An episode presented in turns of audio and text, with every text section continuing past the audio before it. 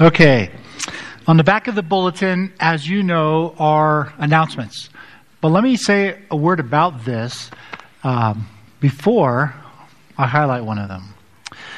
When we talk as staff about the church and what goes on in the back here, these are things that, here's how the metaphor I think of. What is the engine of DCC? What keeps it running? What are the important things? So we have people requesting, can you make this announcement, that announcement? No we announce the things up front that we think are critical or core to what we're doing. And the one I want to call attention to, you can read them all, there's really good things on here. But um, halfway down it says DCC Family Night.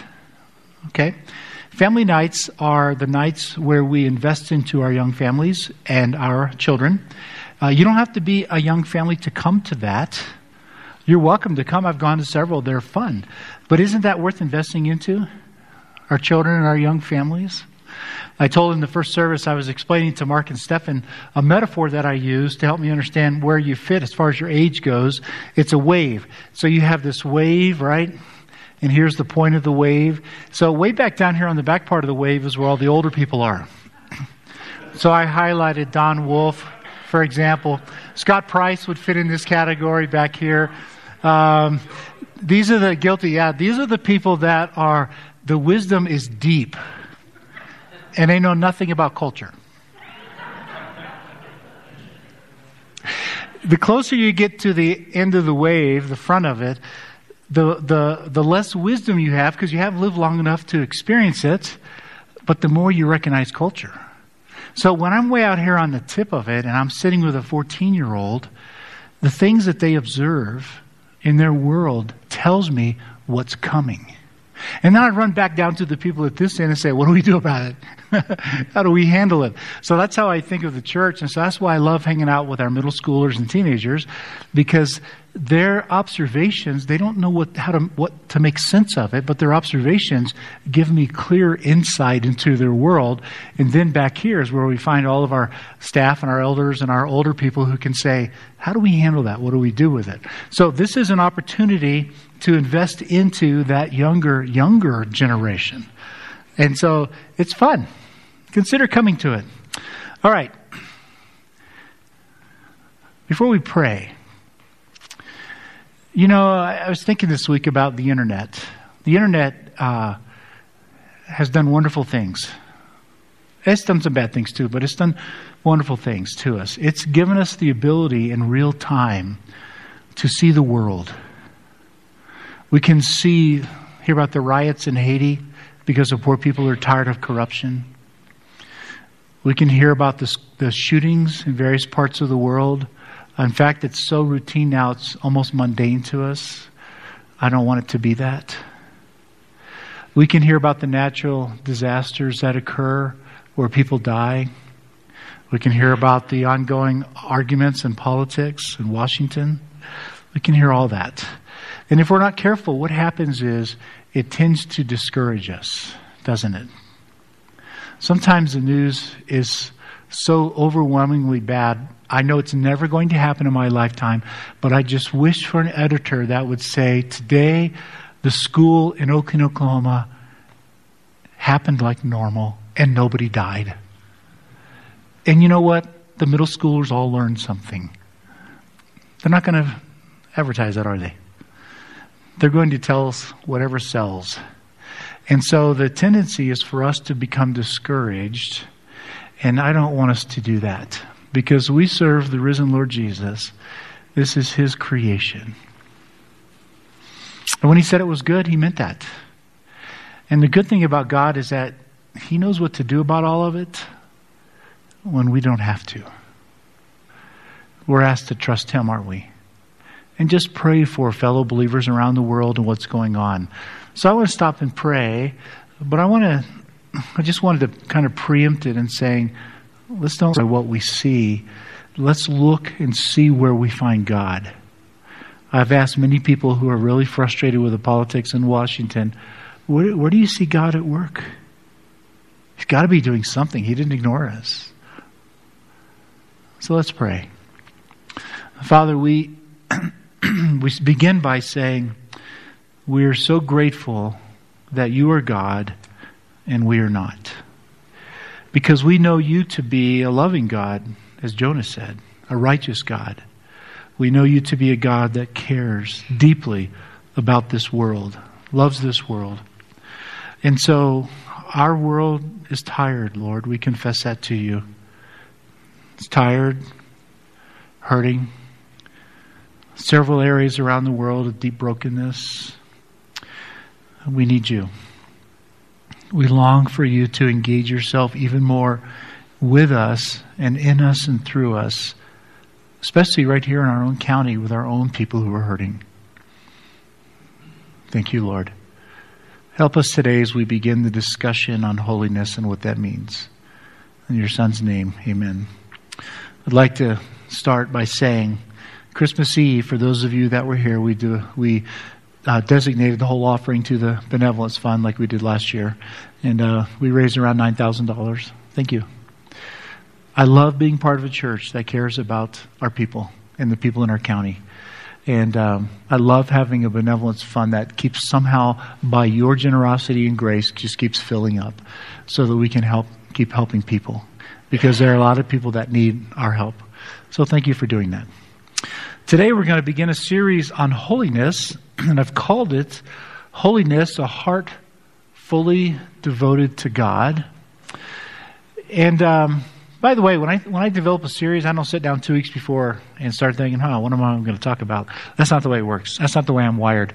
I'm always researching and reading and writing and in dialogue with people here and around the world, and and so what I'm reading now will become a series a year from now. That's kind of the way it works.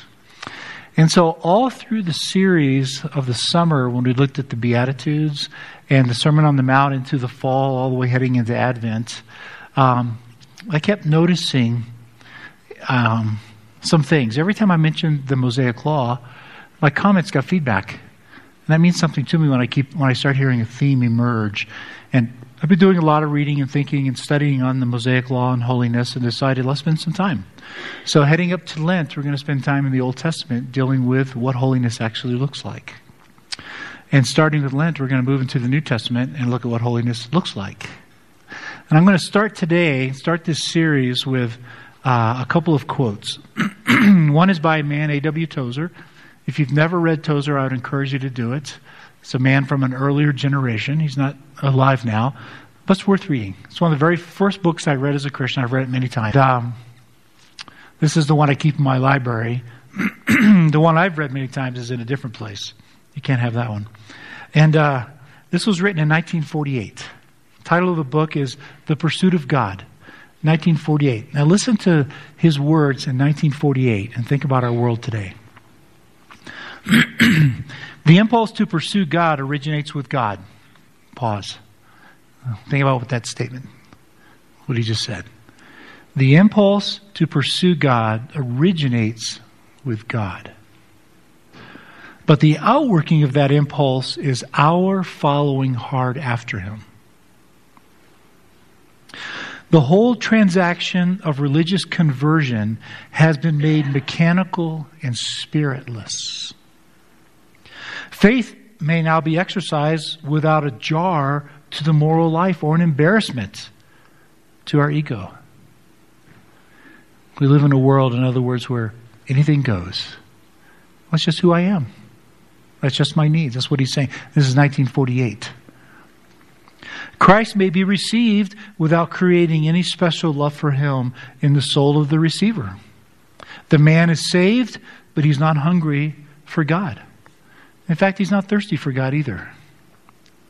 In fact, he is specifically taught to be satisfied and is encouraged to be content with little.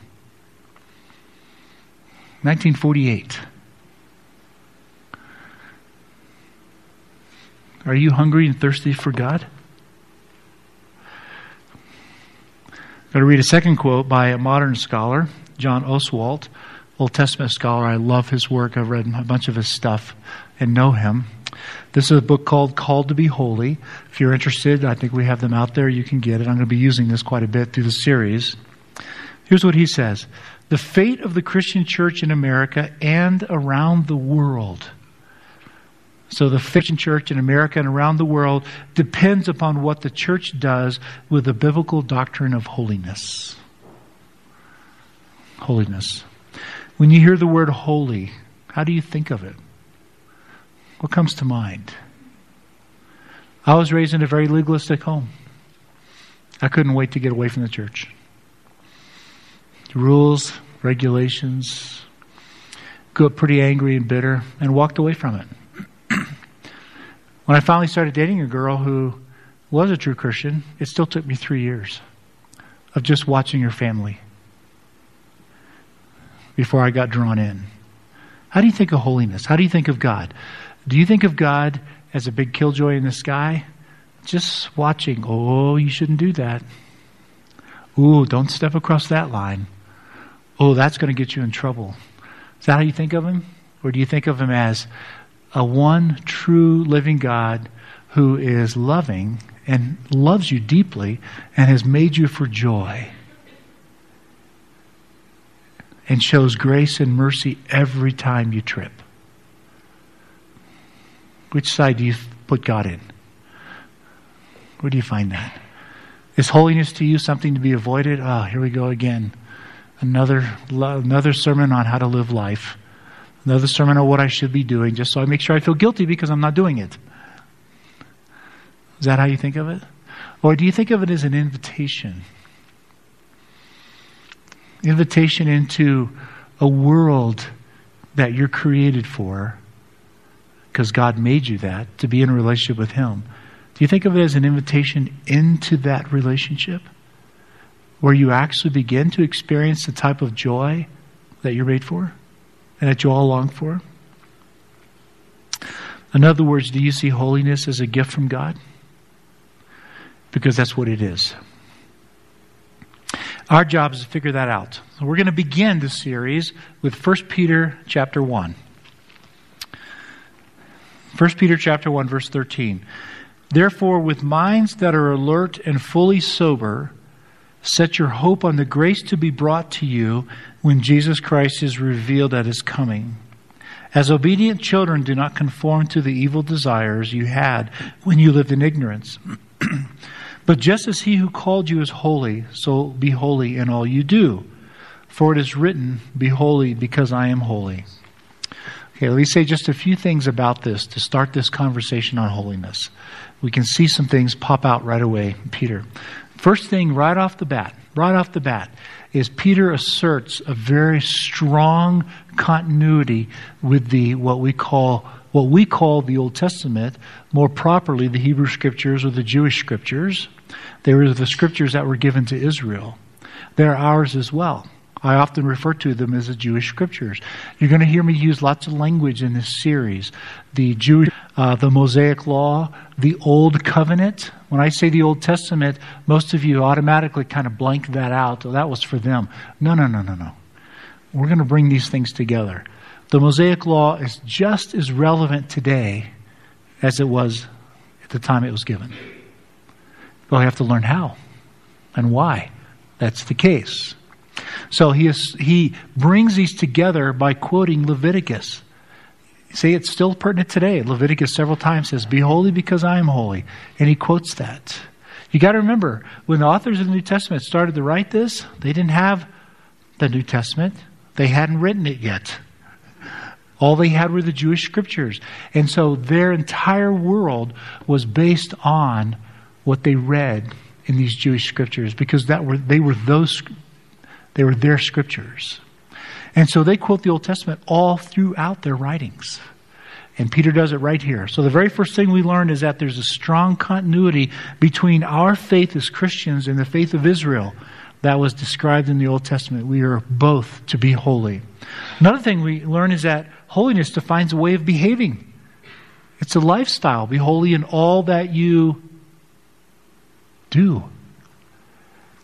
It's describing a way of life. Another thing we learn just from this is that it's determined and defined by the character of God.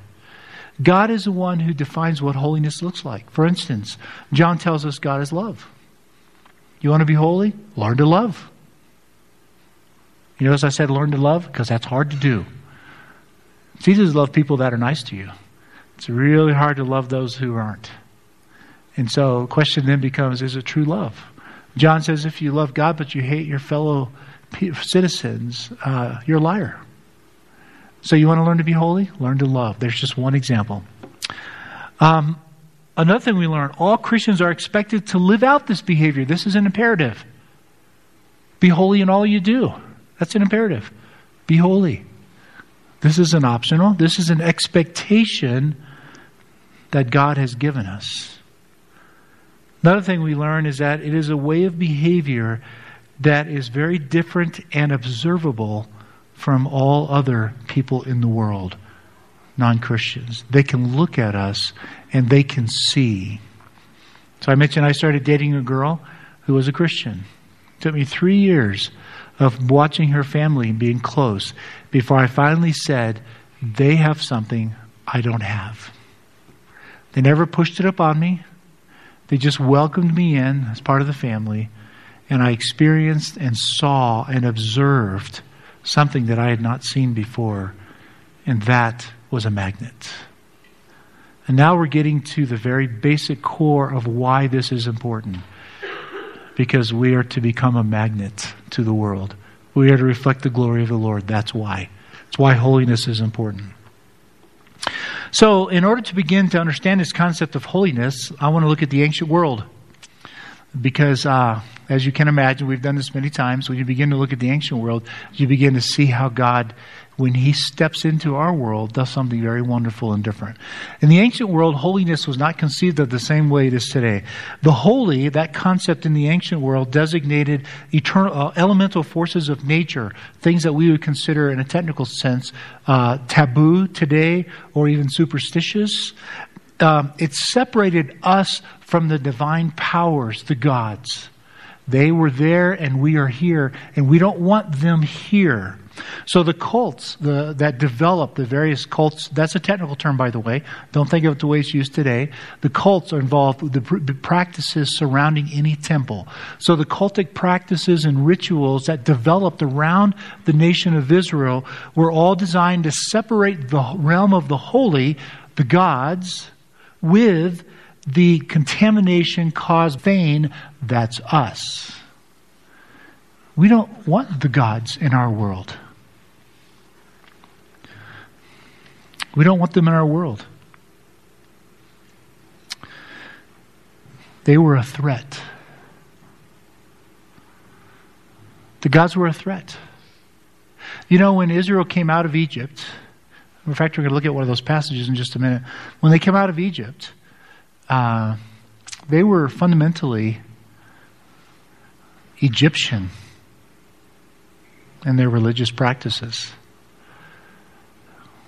They were. The gods were considered threatening.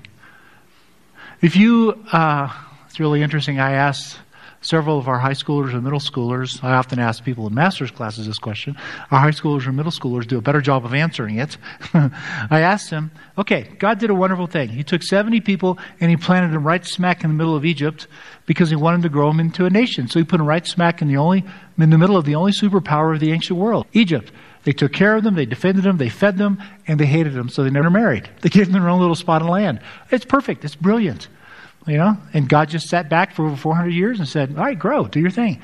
And so they grew and they grew and they grew and they grew and became very populous, right? Became a nation to the point that now they're enslaved. You know the story. God brought them out of Egypt. Okay, so God brings them out. He's got this nation and they're slaves.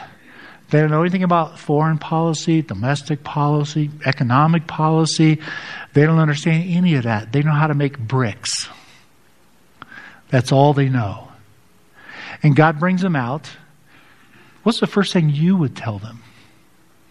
Would you tell them about creation?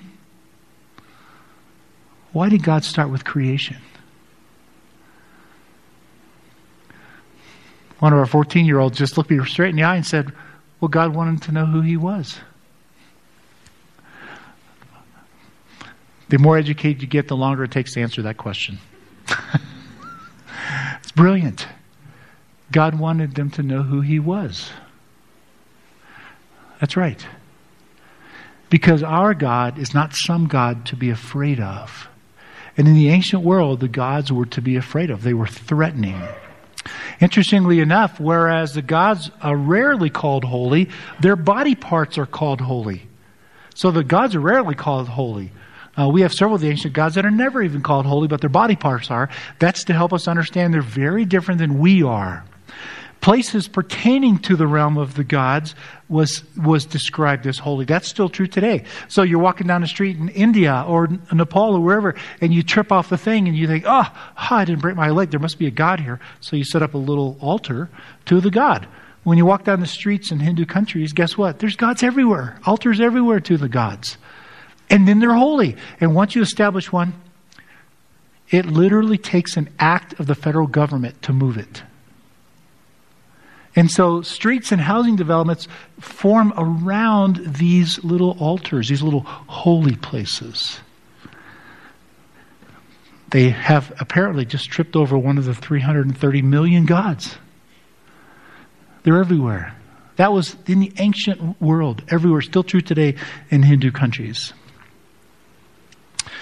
Holiness in the ancient world signified freedom from unwanted physical pollutants. That's us. That's holy, not us. Holiness became a barrier to keep the gods out. Humans couldn't be holy, except if you're a priest. Because the priest was expected to merge the worlds between the divine world and the secular, the profane world, our world. So, it's very prestigious to be a priest in the ancient nations. A lot of power with a priest because everybody thought they had the ear of the gods. But the core definition of holiness was stay out. We don't want you in our world. And finally, in the ancient literature, holiness is rarely connected to ethics. We just read 1 Peter Be holy in all that you do. Not so in the ancient world. It really was considered only a barrier, had nothing to do with the way we lived our lives at all. We don't want the gods involved. Gods weren't to be emulated, they were to be satisfied. Big difference. All of a sudden, we come into the Jewish scriptures, the Old Testament, and the word holiness, all of its cognate forms, occurs over 835 times. Unlike all the ancient literature.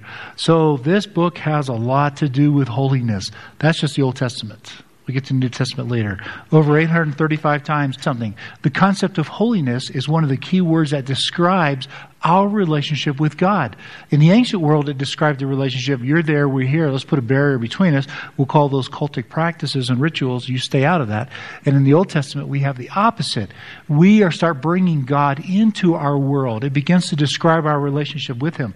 But the beginning point in understanding this concept of holiness is in 1 Samuel 2 in Hannah's song. And she says, Only God is holy. That's the beginning point. Only God is holy. What that means is He is distinctly different from everything else in creation. There is nothing like Him, nothing to compare Him with, nothing to compare to Him. He is distinctly different from everything. That's the beginning point. Everyone and everything else can only partake of that holiness by divine designation. That's the only way. You declare something holy. While the people of God can be declared holy, they do not possess or generate holiness. That's a very important distinction. There's nothing inside of us, inherent to us, that is holy. Only God is holy. So, that presents a conundrum. How holy do you have to be to be in God's presence? How holy all are you? 87%? That's our elders, by the way. 62%? That's our staff and pastors. We're working our way to you folks. We're getting down to the. How holy do you have to be? Nothing unholy will ever enter into God's presence. That means you have to be 100% holy. But there's nothing intrinsic to you that makes you holy or generates holiness. It's not possible.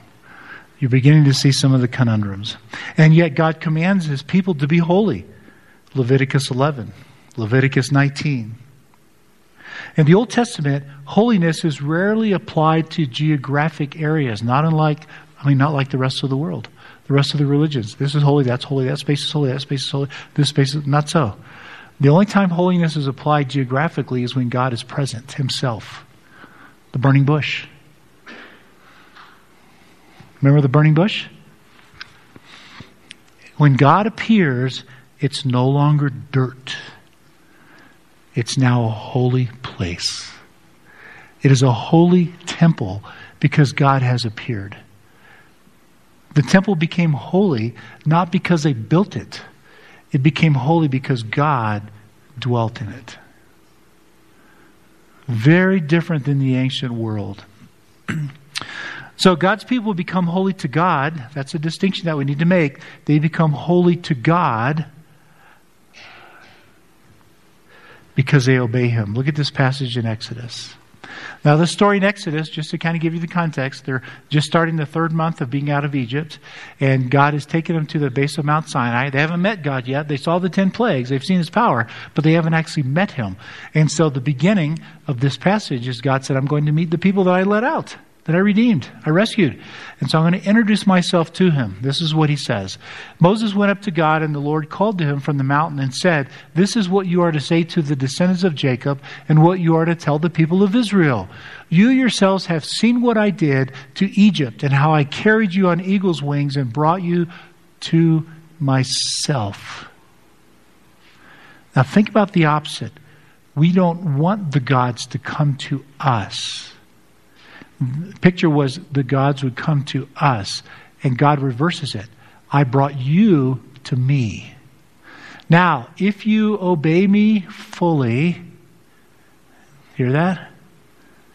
If you obey me fully and you keep my covenant, the one he's about to give them, what we now refer to as the Mosaic covenant, the Mosaic law, or the first covenant, or the old covenant, if you keep that covenant, then out of all the nations you will be you will be my treasured possession. No literature of the ancient world has this language.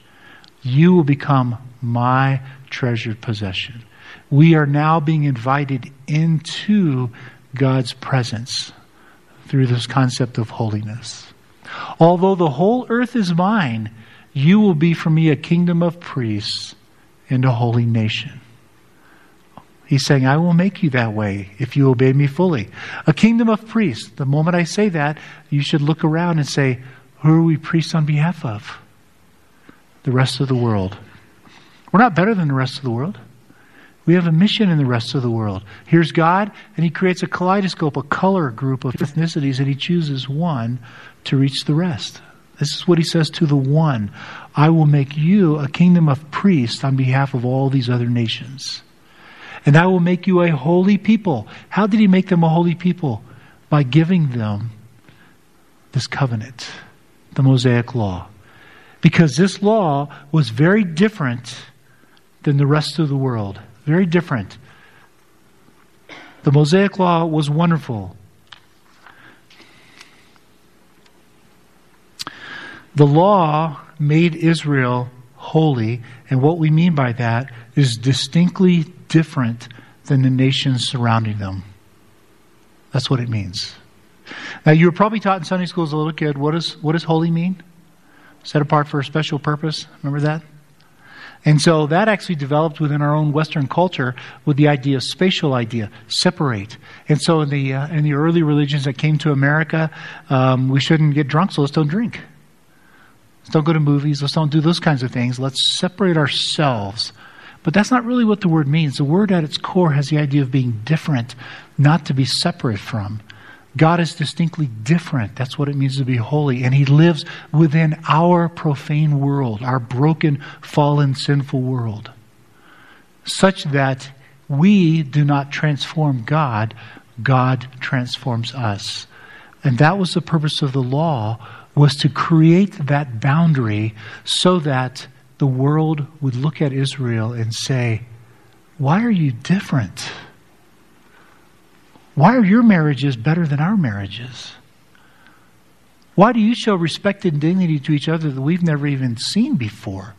That's the purpose of the law. You see, the law itself, I'm introducing the Mosaic Law, we're going to spend several weeks in it. The law itself reveals a very strong redemptive uh, character of God. And it's something that we believe should belong to our church. We should be redemptive. Let me give you one example. Hello, Victoria.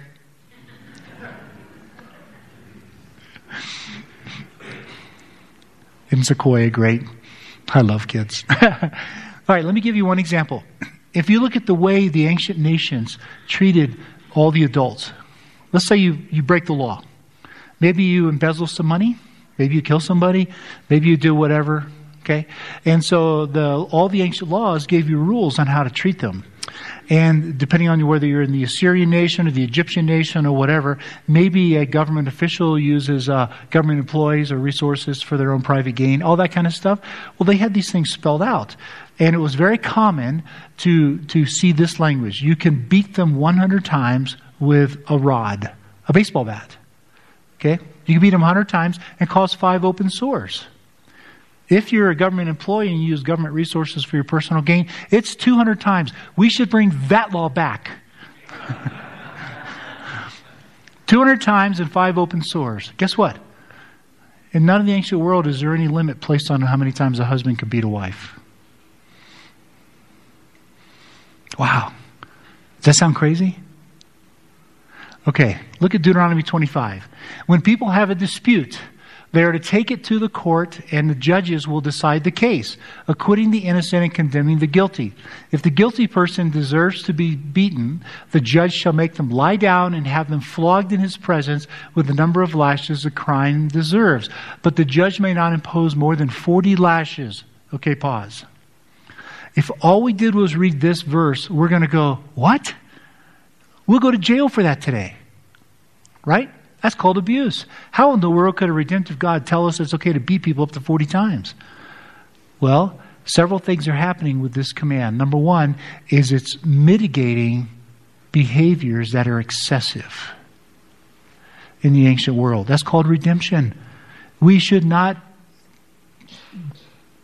beat the you know what out of people. We just shouldn't do that. Okay? So, first of all, is he's limiting it to 40 lashes. Second of all, is he's moving it from the realm of personal vendetta into the realm of the court system. So we can no longer seek personal vengeance. And thirdly, now he's matching the punishment with the crime. That's what's happening. But then there's a fourth thing that is even more redemptive. Look at the last sentence. If the guilty party is flogged more than those 40 times, your fellow Israelite will be degraded in your eyes we have the first law in the history of the world that introduces human dignity. That's not present in the ancient law codes. You see how this is redemptive, the law? Every aspect of the law reflects this character of God when you study it. Now, we're not going to go through all 613 commands. Don't worry about that. I'm not going to bore you that way. Okay? First of all, we don't know how to answer the question of all 613. But where we do have information, this pattern is consistent. God is redemptive, and when He speaks, He's speaking to bring redemption to a very broken world. And the ancient world was superstitious and very broken, with very few limits that were considered reasonable. So God is beginning to mitigate all of that, bring it together, and introduce human dignity in the middle of that. We're going to look more closely at that. So, what does this mean? Let's go back to 1 Peter. Just to give you a couple of thoughts. So, there's what we read in the beginning. We can now draw some preliminary conclusions about how Christianity began to understand holiness when they looked at the Old Testament. Remember, Peter was reflecting back on the Jewish scriptures when he made this writing. Whatever holiness means, it obviously includes a marked contrast to the life we lived before when he talks about do not conform to the evil desires you had when you lived in ignorance. So our life today should look different than what it looked like before we came to Christ. It's one of the things we see with holiness. The second thing is that it, Peter links grace, the grace of God, with this idea of holiness in this passage. Again, that wasn't part of the ancient world. This is the grace of God. This is a gift. Holiness is a gift that God bestows on you, and He invites you, He invites you into His world. He invites you to become His holy people. This is a gift. This is what you're created for. So, as we get into the series, we're going to be talking about this way of living, whatever this is. And we're going to find all those answers, believe it or not, in the Old Testament. That's where we're going to find them. I have a water bottle here. And just like in the Old Testament, I'm going to declare that it's holy. What changes about it? Does material change? How about the content of the water? Only one thing changes its purpose. When God invites us into a holy relationship that's based on the way we live our lives, we become different. Our purpose begins to change. And you know what that purpose is? To reflect the glory of Lord, of the Lord to a very broken world. That's what it means to be holy. You notice Peter didn't say, become holy. That's not even possible. Peter said, be holy. Live out what has already happened to you. Stop conforming to these evil desires. So we're going to look at people like David and Moses and ask the question how is it that Moses blasphemed God, but he's called the most faithful man on the, on the earth? David commits adultery and does a lot of other things, nasty things, and yet he's called a man after God's own heart. How'd that happen? Because that relates to us as people today. We can be holy and still be idiots. That's possible. So, you ready for the ready for the journey? on holiness? We're going to get all those answers right out of the Old Testament. Father, thank you. Thank you for your goodness. Thank you for your kindness. Uh, your kindness is beyond our experience and description, and we love you for it. Thank you for deciding to let us share, inviting us to share your holiness, to become more like you, and therefore have such a greater message to the world around us because we become different as well as we transform into your image. Thank you for that. In your son's name, amen. I ask the ushers to come and take the offering? By the way, uh,